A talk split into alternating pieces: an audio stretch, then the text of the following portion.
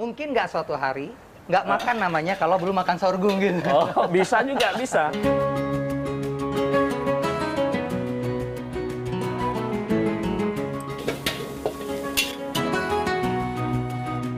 Sudah siapkah Anda beralih ke sorghum?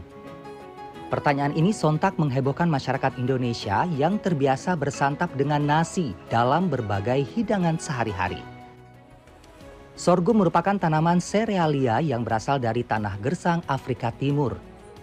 Bulir-bulir sorghum menyerupai padi dan jagung yang sejatinya telah lama dikenal petani namun terlupakan. Padahal, sorghum diklaim lebih unggul dalam hal nilai gizi. Pemerintah tengah gencar mengembangkan sorghum sebagai bahan pangan nasional. Kementerian Pertanian mulai mengembangkan 15.000 hektar tanaman sorghum dan akan diperluas menjadi 40.000 hektar pada 2023. Bila nasi seolah tak tergantikan lantaran kemudahan pengolahannya, bagaimana dengan sorghum? Dari sisi teknik pengolahan, uh, ada challenge apa biasanya untuk mengolah? Kalau misalnya nasi goreng kita sudah uh, tahu ya, uh, udah biasa uh, mungkin dengan beras uh, dan segala macam. Uh, Kemudian terancam pun kalau uh, membuat dengan sorghum ini apa challenge-nya?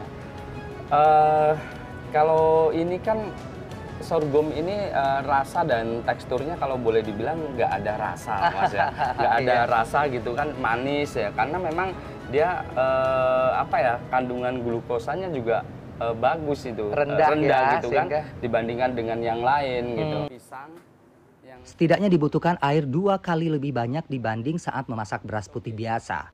Tekstur sorghum lebih kenyal dan perah, menyerupai kacang hijau bila bulirnya dipecah. Chef Rahmat mengajak saya mengolah sorghum menjadi terancam. Cukup chef, belum ya? Belum ini ya? Uh, belum, belum, dikit lagi. Masih ngos-ngosan. Terancam adalah makanan khas Jawa Tengah yang mirip dengan urap. Di dalamnya terdapat toge, kacang panjang, timun, daun kemangi, yang semuanya serba segar diaduk dengan kelapa parut berbumbu bawang putih, cabai, dan kencur. Selanjutnya Chef Rahmat meramu sorghum menjadi nasi goreng.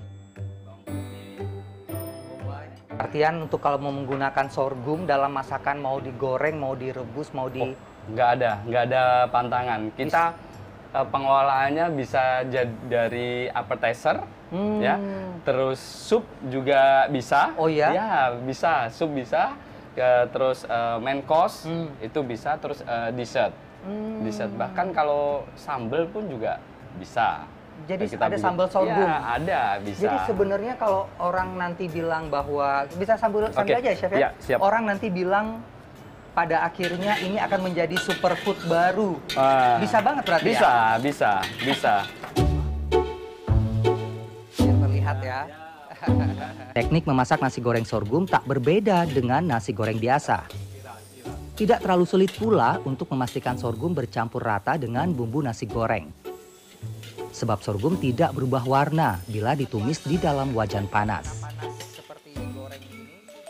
Nggak makan kalau nggak makan nasi, oh, gitu iya, kan? Benar, iya. Selama ini udah ada mindset itu ya, iya, orang iya. Indonesia. Orang Indonesia gitulah. Mungkin nggak suatu hari nggak makan namanya kalau belum makan sorghum gitu. Oh, bisa juga, bisa, bisa.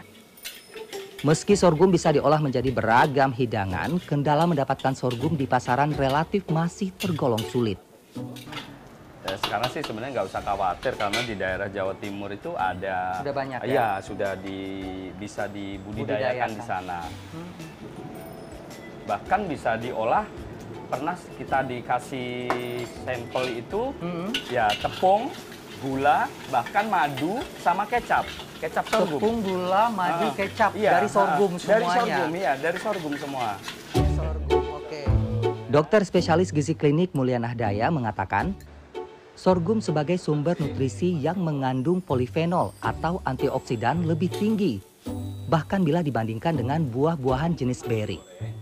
Sorghum ini juga ternyata dalam 100 gram itu lebih mengenyangkan dibandingkan beras. Kenapa? Karena yang menonjol adalah proteinnya juga lebih tinggi. Dalam 100 gram beras itu proteinnya sekitar 8 gram. Kalau sorghum bisa 11 gram. Gitu. Dan yang menarik itu seratnya seratnya tinggi banget. Kalau di 100 gram beras itu seratnya sekitar 1 sampai 2 gram, di sorghum bisa 6 gram.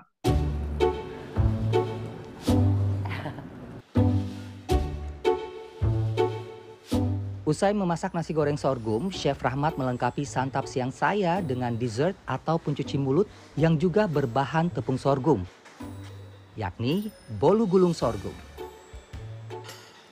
Melihat bahwa begitu tadi proses pun kalau kita lihat tidak terlalu sulit ya. Iya, nggak terlalu sulit, nggak terlalu sulit.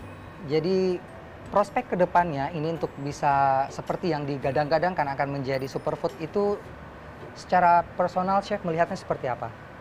Uh, untuk sorghum hmm. sendiri ini sih menurut saya sih punya nilai jual yang sangat tinggi ya. Hmm. Uh, kesempatan untuk bersaing dengan mungkin ya boleh dibilang kayak uh, gandum, hmm. saya rasa nggak akan takut lah ya hmm. untuk sorghum sendiri ini. Bahkan uh, kalau diolah dengan benar, dengan tingkat kreasi yang uh, lebih banyak, ya hmm. pasti akan mengungguli. Tidak seperti nasi putih atau nasi merah yang sedikit manis, rasa sorghum cenderung lebih netral. Kalau saya pribadi melihat ini ada kesamaan mungkin rasa cita rasa sedikit dengan beras merah ya. Mm -hmm, mm -hmm. Dengan beras merah. Mm -hmm. uh, kalau ini sih mungkin agak sedikit kenyal ya dibandingkan dengan uh, apa beras merah. merah. Kalau beras merah masih ada sedikit manis-manisnya. Kalau ini tidak. Benar. Ya, tidak. Uh, jadi yang kekuatan untuk bisa mengolah ini adalah bagaimana bisa mengkombinasikan atau mengkreasikan yang lain ya chef ya, ya supaya uh, sorghum yang bisa dibilang minim rasa ini uh -huh. dikuatin dengan sei sapinya. Sei sapi. Acarnya. Ada acar. Dan ya. bumbu-bumbunya ya. Butuh pembiasaan bagi lidah masyarakat Indonesia yang terbiasa dengan cita rasa kuat. Karakter rasa netral pada sorghum justru mempermudah tanaman ini masuk ke segala jenis hidangan, asalkan diolah dengan cara yang tepat. Roni Satria, Septia di Pradana, Jakarta.